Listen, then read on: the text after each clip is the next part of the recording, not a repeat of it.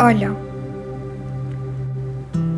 لما تشوف شخص يمر بموقف قد مريت فيه سواء كان سواء كان سلبي أو إيجابي وخصوصا إذا كان سلبي ونفسك تقول له انتبه وتسوي الخطأ اللي سويته وطيحك في الدحديرة. لكن ما أنت عارف كيف تقول له هذه التجربة.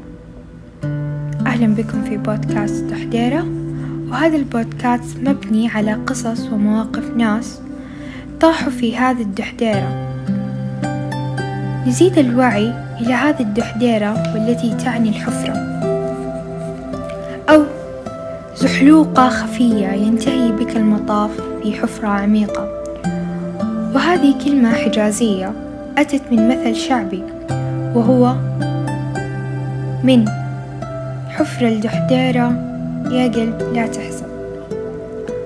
في هذا البودكاست حننقل لكم تجربة أشخاص مروا في هذه المواقف وللأسف ما عرفوا يتصرفوا وبسبب عدم التصرف السليم تعرضوا لمشاكل نفسية وطاحوا في دحديرة.